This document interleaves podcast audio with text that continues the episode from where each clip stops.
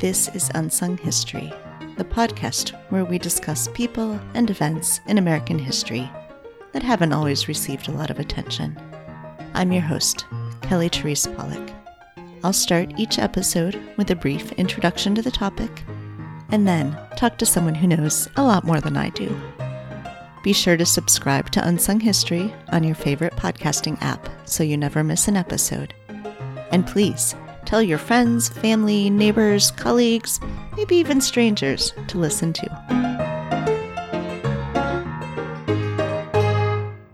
In the opening scene of the 2013 Disney film Frozen, ice harvesters methodically saw through the ice on a frozen lake loading massive blocks of the slippery substance onto a horse drawn sleigh and then hauling it off. Presumably to be used by the people of Arendelle to preserve their foods and keep cool in the summer months. Although the reality of ice harvesting was almost certainly less musical and probably a lot less romantic, the basic mechanics would have been similar. As early as 1000 BCE, the Chinese were storing food in cellars with blocks of cut ice to preserve freshness. By the time Frederick Tudor was born in Boston, Massachusetts, one day after the end of the American Revolution, on September 4th, 1783, it was common for wealthy families like his to have their servants labor all winter hefting ice out of the lakes and rivers to store in ice houses on their property. Structures built into the earth that could keep the ice cool into the summer months. Tudor's innovation was to ship the ice much further afield, to places that didn't have frozen winter months in which to harvest their own ice. After traveling to Cuba where he fell ill with a high fever, Tudor knew firsthand how useful and profitable ice might be in the tropics. Despite a lackluster response from potential investors and ridicule by Boston newspapers, by 1806, Tudor had figured out how to ship the ice, keeping it elevated and sealed to prevent melting and he sailed the ice 2,000 miles to Martinique. What he hadn't considered was what to do with the ice once he got there, since there were no ice houses in a place with no ice. Selling the ice directly off the ship, Tudor ran into another problem. Customers unfamiliar with ice who were upset when it melted. Eventually, Tudor solved both his infrastructure and his marketing challenges. And by the time he died in Boston at age 80 in 1864, the Ice King was a wealthy man, having proved the naysayers wrong.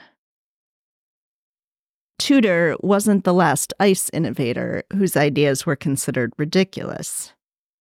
John Gorrie was born just 20 years after Frederick Tudor, in a warmer climate than Tudor, although sources disagree on whether that climate was in South Carolina or somewhere in the Caribbean.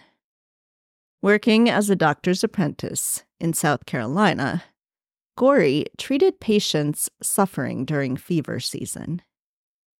After medical school, Gorrie moved to Apalachicola, Florida, where he annually treated an unrelenting tide of patients suffering from yellow fever. He became obsessed with finding a way to mechanically produce ice to ease their suffering. When he succeeded and revealed his invention to the world in 1844, many people didn't believe him, and those who did found the idea of creating ice blasphemous. Unlike Tudor, Gorrie died deeply in debt in 1855. Gorrie may have been ahead of his time, but it wasn't by much. By the 1860s, manufacturers in the United States were producing ice. Using designs by European inventors who may have been borrowing from Gorrie's ideas. Whether naturally harvested or artificially produced, Americans loved their ice. In New York City alone, there were 1,500 ice wagons carrying ice and icemen across the city by the 1880s. Those icemen carried the gigantic blocks of ice, not just from the truck to the building, but also up flights of stairs to apartments with ice boxes. An ice box was like a compact personal ice house in someone's kitchen.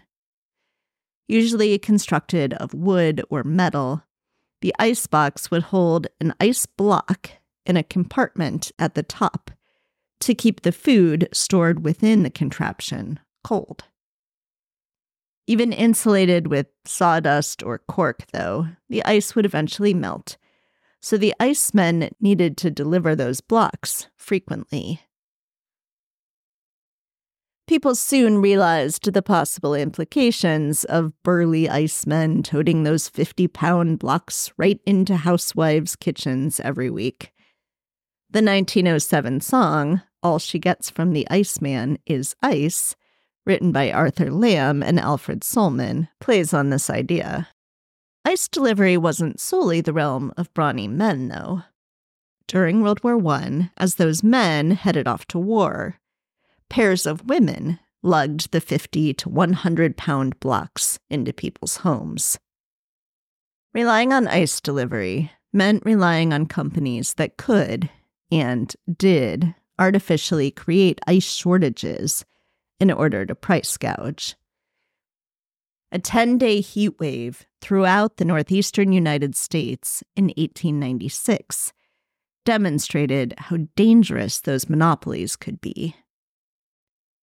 Charles W. Morse, owner of the Consolidated Ice Company, had gobbled up all of the other ice companies in the region and raised prices 100%. Poor New Yorkers couldn't afford ice at those prices, and they died in alarming numbers during the heat wave. With four times as many New Yorkers dying of heat in those 10 days in 1896 as died in the Great Chicago Fire in 1871. New York Times reporters found that Consolidated Ice had over three times as much ice as it claimed and was raking in record profits during the heat wave. The investigation came too late to save the victims. The ice companies finally lost their monopolies, though, with the advent of electric refrigeration. Fred W. Wolf of Fort Wayne, Indiana, produced the first home refrigerator in 1913, which consisted of an electric cooling device in place of the ice block in an ice chest. Within a few years, it was being mass produced and marketed as the Electric Iceman. A whopping 90% of homes in the United States had electric refrigerators by 1957. Chilled food was so important to Americans that they even wanted to take it on the road with them. In December 1953, Richard C. Laramy was awarded U.S. Patent number 2663157A for a portable ice chest for storing foods and the like. Today, Americans consume about 400 pounds of ice a year, each. And around half of Americans in a recent survey identified themselves as ice obsessed. Frederick Tudor would be proud. Joining me now is writer Dr. Amy Brady, author of Ice From Mixed Drinks to Skating Rinks A Cool History of a Hot Commodity. Sun was shining hot. I was standing on the corner lot, saw the iceman slowly going by. As he looked, he winked his eyes. After that, in any kind of weather, he and I would always be together till one night he called me his divinity, also his affinity. The Iceman is a nice man, but just one thing is sure. There's something in his business that affects his temperature.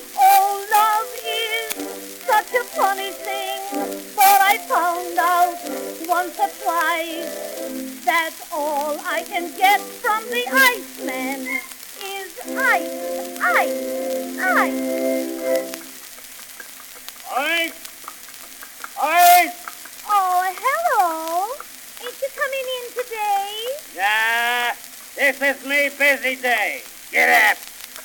Oh, isn't he the frozen thing? He's in the right business, all right, all right. And just think, we've only been married a year. Hi, Amy. Thanks so much for speaking with me today. Hi, Kelly. Thank you for having me. I am really excited to talk about ice. I want to start by asking how you came to write this book. Tell me a little bit about what got you started. I've been a reader of and occasionally a contributor to journalism and other types of writing about the climate crisis. And so that was at the top of my mind back in 2018 when I was visiting family back in my home state of Kansas.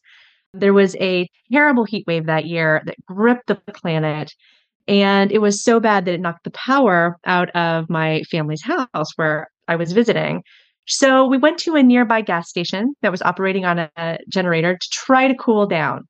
And as I was filling my cup with ice in preparation to have a nice cold glass of iced tea, it suddenly just occurred to me what an irony that a phenomenon that's eliminating ice on the planet drove me to seek out and consume ice. And I started thinking about that relationship between ice on the poles and ice in our everyday lives, wondering where did ice in our kitchens where did the idea of that even come from? And I couldn't find a satisfactory answer. So I dove into archives uh, and other places of research, and slowly a history started to reveal itself. And I couldn't believe how weird and fascinating it was. So, ice, of course, has been around for way longer than humans. This could be an enormous, enormous series of books. How do you decide in a book like this what to focus on, where to tell the story, what to not tell? Because, you know, there must be a lot of choices to make. There were so many choices because you're right, ice intersects with so many different areas of our lives. But what I was really interested, the question I was really interested in answering was why is there ice in everybody's kitchen, or at least every American's kitchen, or almost every American's kitchen, especially since if you go to uh, a home almost anywhere else in the world, that's not necessarily the case. It certainly isn't the case that uh, ice is the default in a glass of water or tea or lemonade that you might order at a cafe in one of these international locales.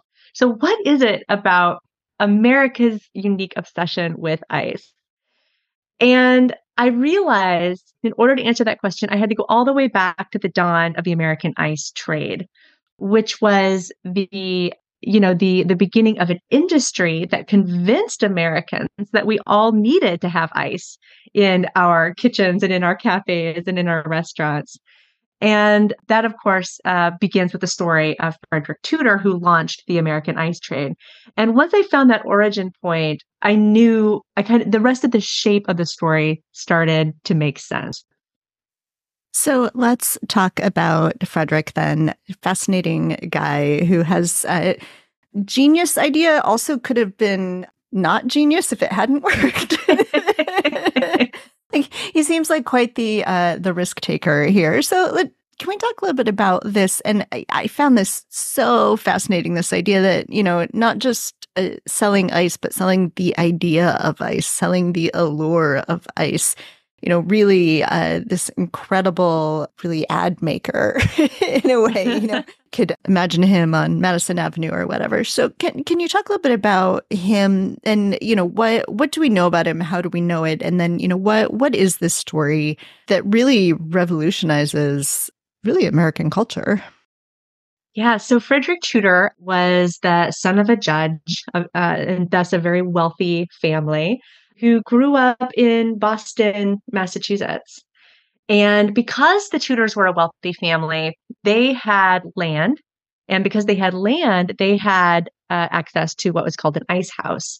And an ice house, they, they weren't really houses at all. They were more like deep wells that went deep into the ground, where it's always around 55 degrees Fahrenheit, regardless of the time of year.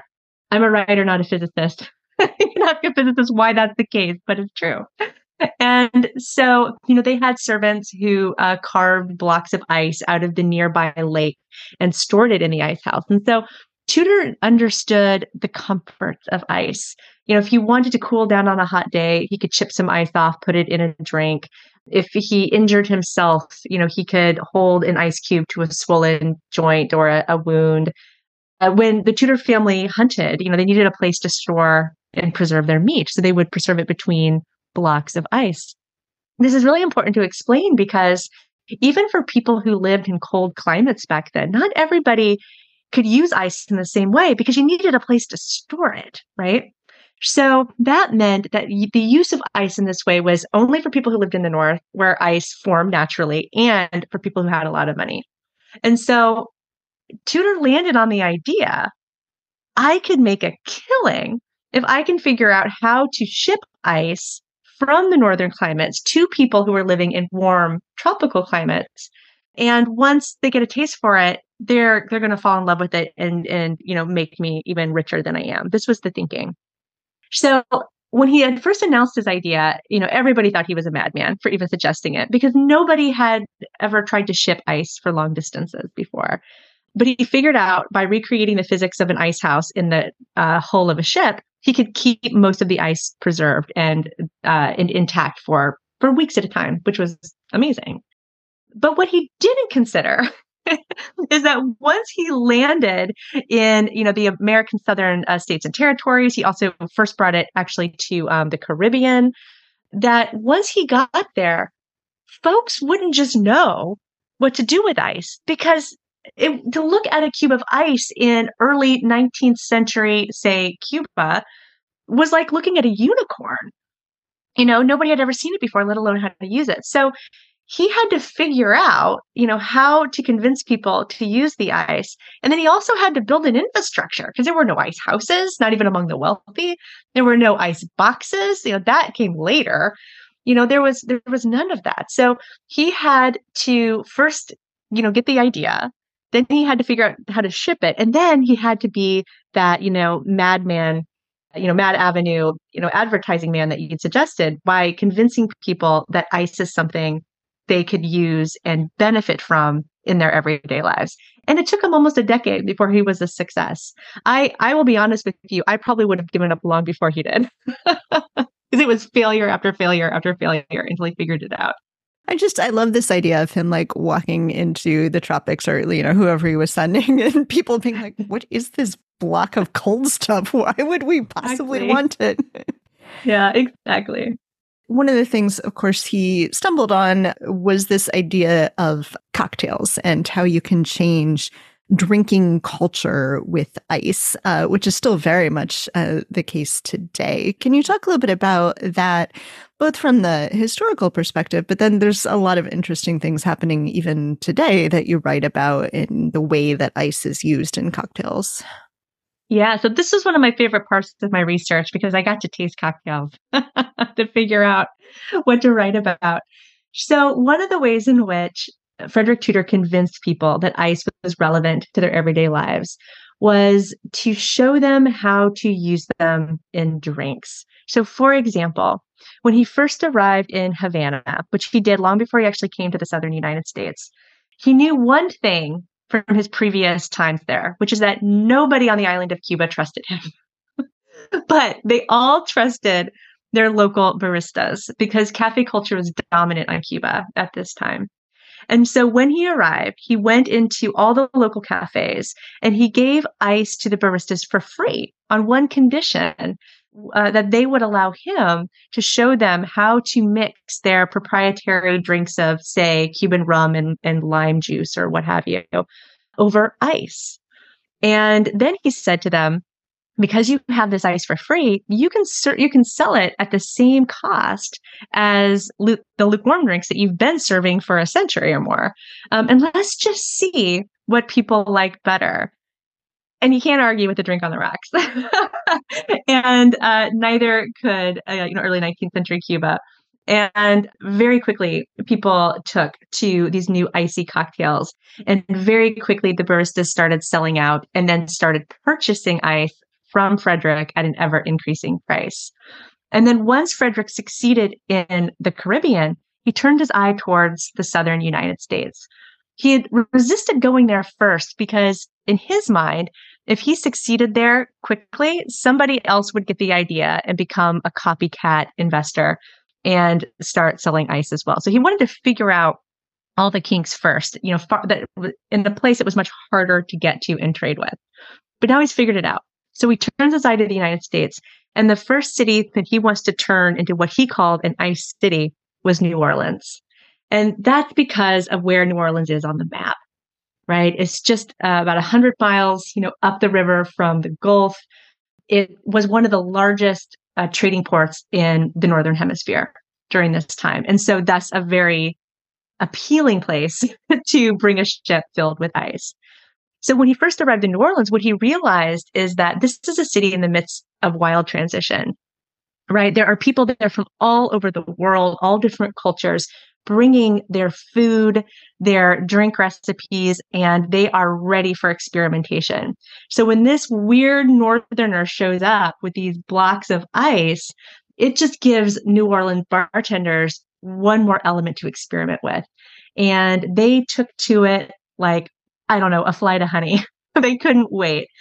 And, you know, within just a few years of, of Frederick arriving with ice, using that same technique that he used with the Cuban, the Cuban baristas, you know, they had created the Sazerac, different twists on, you know, the whiskey smash, you know, all the big drinks that we now associate with New Orleans, you know, thus creating an American cocktail culture that to this day really doesn't exist anywhere else in the world. It is cocktails are uniquely an American art form, all thanks to ice and Tudor.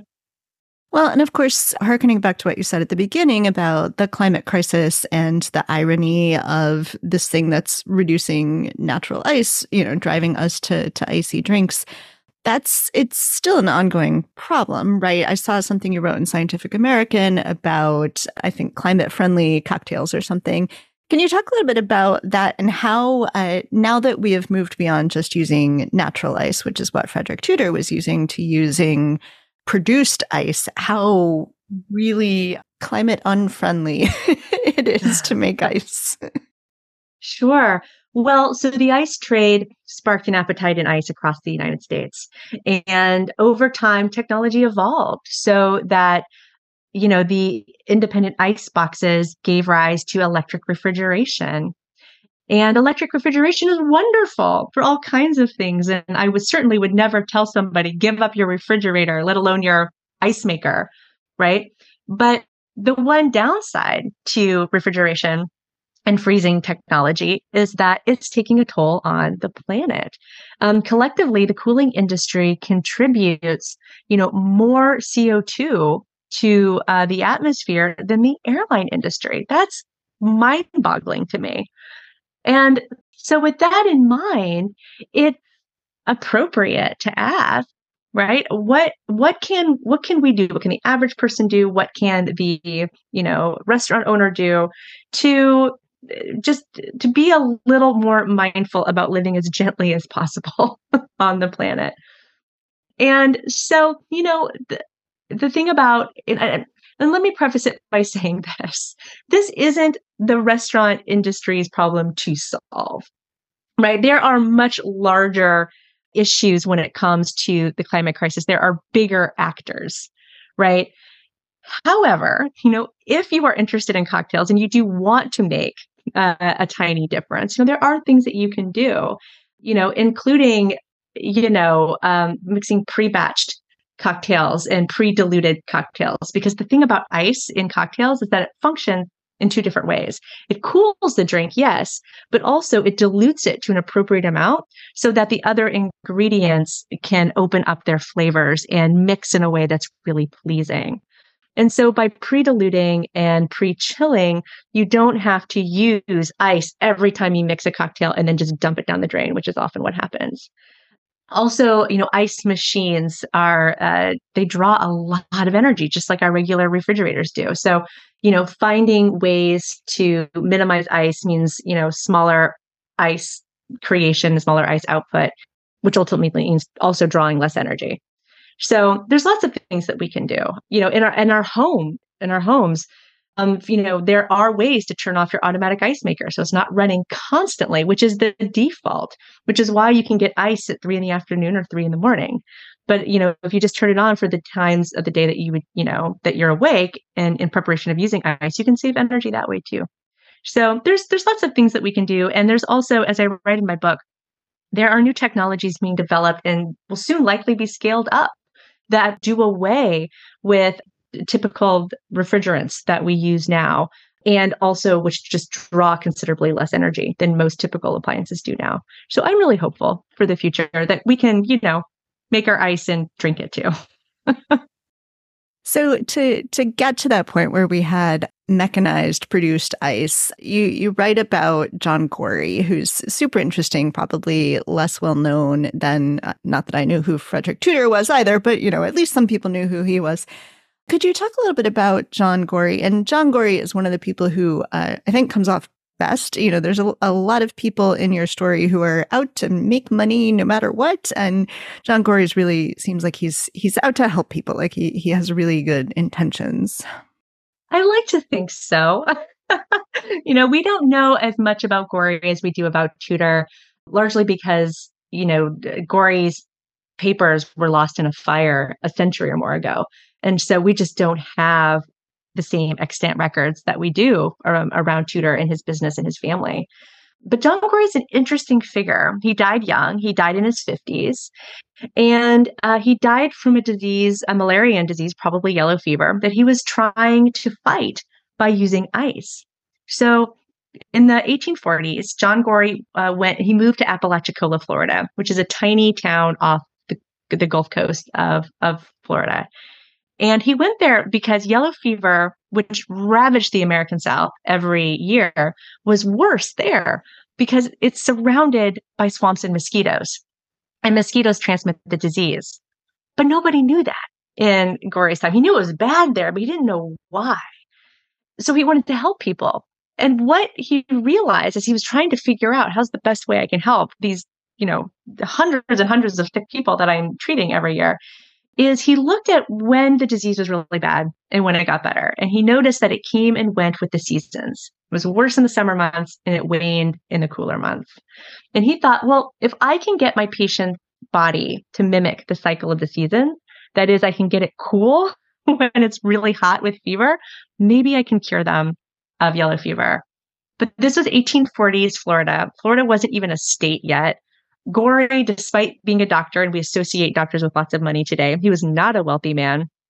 And ice had just arrived in Florida uh, via Tudor's ice trade and was very, very expensive. Locals referred to it as white gold. So Gorrie knew the only way he was going to be able to create enough ice to cool down all these people was if he learned to make it himself. So after years of trial and error, he finally came up with a prototype and it created ice. And he thought when he announced his discovery to the world, he was going to be met with, you know, gratitude and excitement. And instead, he was met with cries of blasphemy. People saying things to him like, How dare a mere man create ice? Only God Almighty can create ice. And despite getting a patent for his machine, which later became very useful to the world, he died of yellow fever, relatively young, completely penniless, and with his reputation in tatters. It's a tragic story that also ultimately changed the world. Uh, and Gorrie, of course, isn't the last person to use ice in medical, you know, that continues on even today. You write about some really horrifying stories of medical experiments to to see, you know, what does it what does it do to the body to make it very cold? And you know, it, I, I think there's some really promising things it can do, but the the ethics, the medical ethics, are just really horrific. Could you talk a little bit about that? Yeah, well, you know, to be to be fair to at least some of the doctors back then, there there wasn't an ethics board, you know, the where they that there is today. And also they just didn't know, right, what extreme cold did to the human body. So when they were doing experiments such as, you know, soaking a naked person suffering from, you know, uh, cancer in a tub of ice water for hours at a time, you know, they just they didn't understand hypothermia, they didn't understand the skin damage that can come from that. They didn't understand. They soon learned, but they didn't they didn't get it. And what those early experiments showed is that, you know, ice actually can have a, a positive effect on the body. And it led to things like therapeutic hypothermia that you know some hospitals utilize today it's still experimental but it involves you know lowering the body temperature of somebody who suffered a catastrophic event like heart, a heart attack or a brain injury until the body can stabilize so that the doctors can can do their work to save that person you know those experiments also led to things like cryotherapy which is um, a process of injecting ice crystals into the body to either remove something from the skin or in some cases to actually treat cancer tumors that are otherwise difficult to to take to to treat. So there's it's great in some ways. But then there are also there are some real blights in history. A lot of the experiments that uh, American doctors were doing, you know, by time we get to the 1940s, uh, you know, they were discovered by the Nazis, who inflicted horrors on, you know, on victims, on Jewish people and other victims to test out you know what, what extreme cold does to the body. And it's absolutely horrific. And it's actually because of that that uh, many countries the united states included banned the the study of hypothermia and the effects of ice on the body for decades and then when even when it wasn't banned there was still such a reticence to to take it up again and and to an extent i think doctors are still wrestling wrestling with that today so uh, a less horrific part of uh, the the history of ice, of course, is uh, ice in sports, which you know we take for granted. I think nowadays we've got the Winter Olympics. You know, it it just seems natural. It is a little odd to think the first person who thought I'm gonna you know strap on something on my feet and go gliding across slippery ice seems a little strange in retrospect. Uh, could you talk a little bit about the the history of these ice based sports? And of course, they start out on more natural surfaces, on frozen lakes and things, and then move indoors as we have the capacity to to do that. Yeah, so you know, ice skating, ice sports, they have origins all over the world. In my book, I focus mostly on America because if I didn't put boundaries, around my book. This book would have gone on for, you know, thousands and thousands of pages and nobody wants to read that. Uh, except maybe me. so so I focus primarily on, you know, the American interpretation of things like ice skating, hockey, speed skating, curling, which is takes place on the weirdest sheet of ice. But yeah, what's really interesting about the history of ice sports is that when we go back to again the 19th century when ice skating in particular became really popular and then extra popular once mechanical ice became a thing and allowed people to skate indoors regardless of the time of year almost anywhere in the country even if ice doesn't form naturally there what we see is uh, uh, a really interesting effect on courting rituals so ice skating perhaps because it's outdoors and it's surrounded by so many other types of people. It's a very visible activity. Young couples often went to skate because they could escape the watchful eye of a guardian. And it was on the ice that, you know, couples got to know each other. but also because, you know, they were skating can be kind of a, a dangerous thing and you don't want to trip on your clothing, you know, women's skirts started to get to hike up so that you know they wouldn't trip but also they could show off those ankles you know to their to their partner as they skated around the ring. And then as skating evolved you know it continued to challenge gender norms. You know the history of ice skating is really really interesting. Uh, when we go back and look at the split that happened between you know male and female uh, skating teams and how judges looked for ways to differentiate the two that were based on you know more conventional or traditional movements that are associated either with masculinity or femininity you know ice skating is just yeah it's just one of the most fascinating sports that i've ever had the pleasure of researching so let's talk a little bit about curling and the ice. And I, what I found so interesting was both with that and when you're talking about speed skating, like the idea that there is stuff that science still doesn't quite know why it works the way it works is really kind of fascinating for something that is as basic as ice that's been around forever. So could you talk talk a little bit about curling? Again, this is one of those like, how did somebody ever first think I'm to sweep the ice and that's to affect how something happens? But in particular, the the treatment of the ice, this pebbling that they do to to make it work, but it's it's really fascinating. So could you talk a little bit about that and that that sheet of ice that you just mentioned? So unlike most ice sports, which are uh, which take place on the smoothest plane of ice that we can create. You know, ice is never perfectly smooth, but it, it's pretty smooth. Curling is different in that it's pebbled. And what that means is that before every curling match, it's somebody's job to go out on the sheet of ice with a pack full of water and a spray, like a spray spout, and to move it back and forth over the ice so that the ice becomes covered in these frozen droplets of water. It's called pebbling. And that is critical to the uh, sport of curling because curling involves taking a heavy piece of stone. It's usually called the stone or the rock. And it's glided, it's pushed down the sheet of ice. It glides down the sheet of ice to the opposite end to a target. It's called the house. But it's never thrown in a perfect line. It's always spun just slightly so that there's a slight curve to it. It allows for certain aspects of control. It's also a way of knocking your opponent's rock out of the way. But what's so interesting about that throw is that in most other, probably every other surface on earth that I know of, when you take an object and you give it a twist, you know, let's say it's a, a twist clockwise, that object will actually spin counterclockwise kind of across the surface. You know you can try it at home. Take a glass of water uh, kind of spit it you know on a uh, on a table and you'll see what happens right?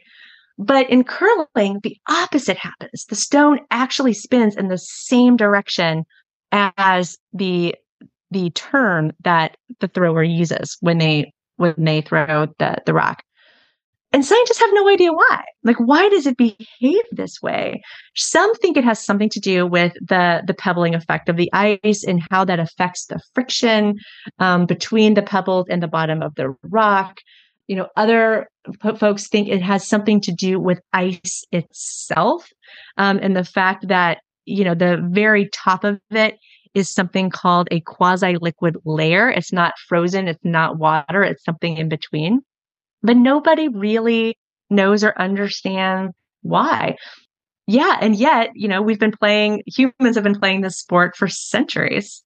And you got to try curling, right? While you were researching for the book?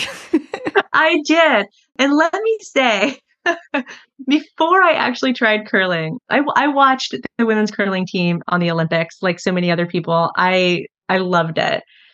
But what I think I loved about it is that of all the sports that are played during the Olympics, that's the one I thought I can do because it looks like bowling on ice.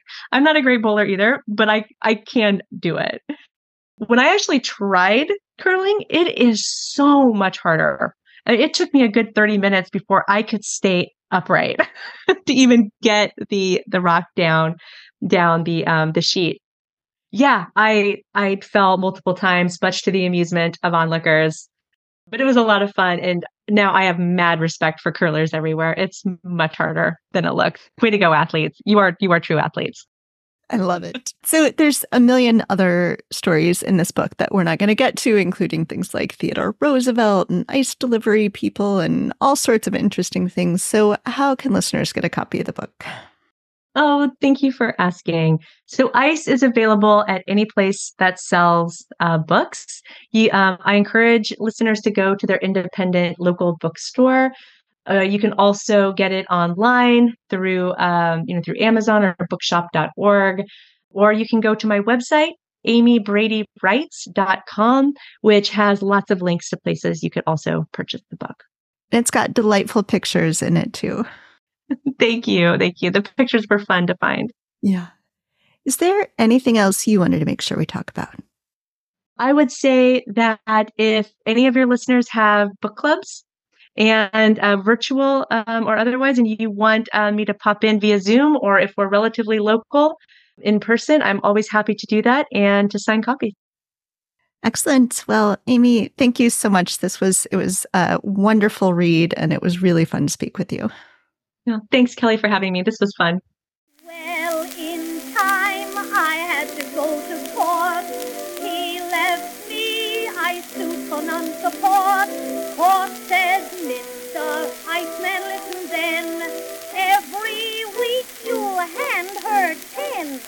Time's gone by, and though I hate to say it, alimony, he don't ever pay it. So at last I acted on a friend's advice, and I take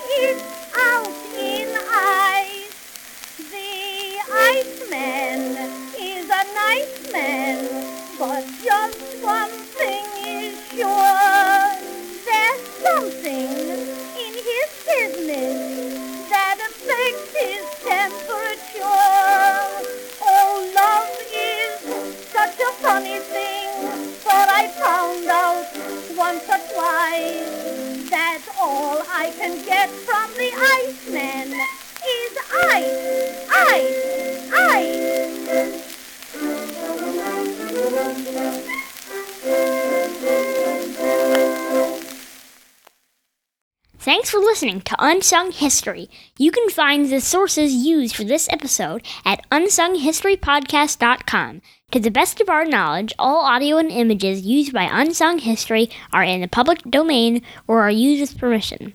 You can find us on Twitter or Instagram at unsung underscore underscore history or on Facebook at Unsung History Podcast. To contact us with questions or episode suggestions, please email kelly at unsunghistorypodcast.com.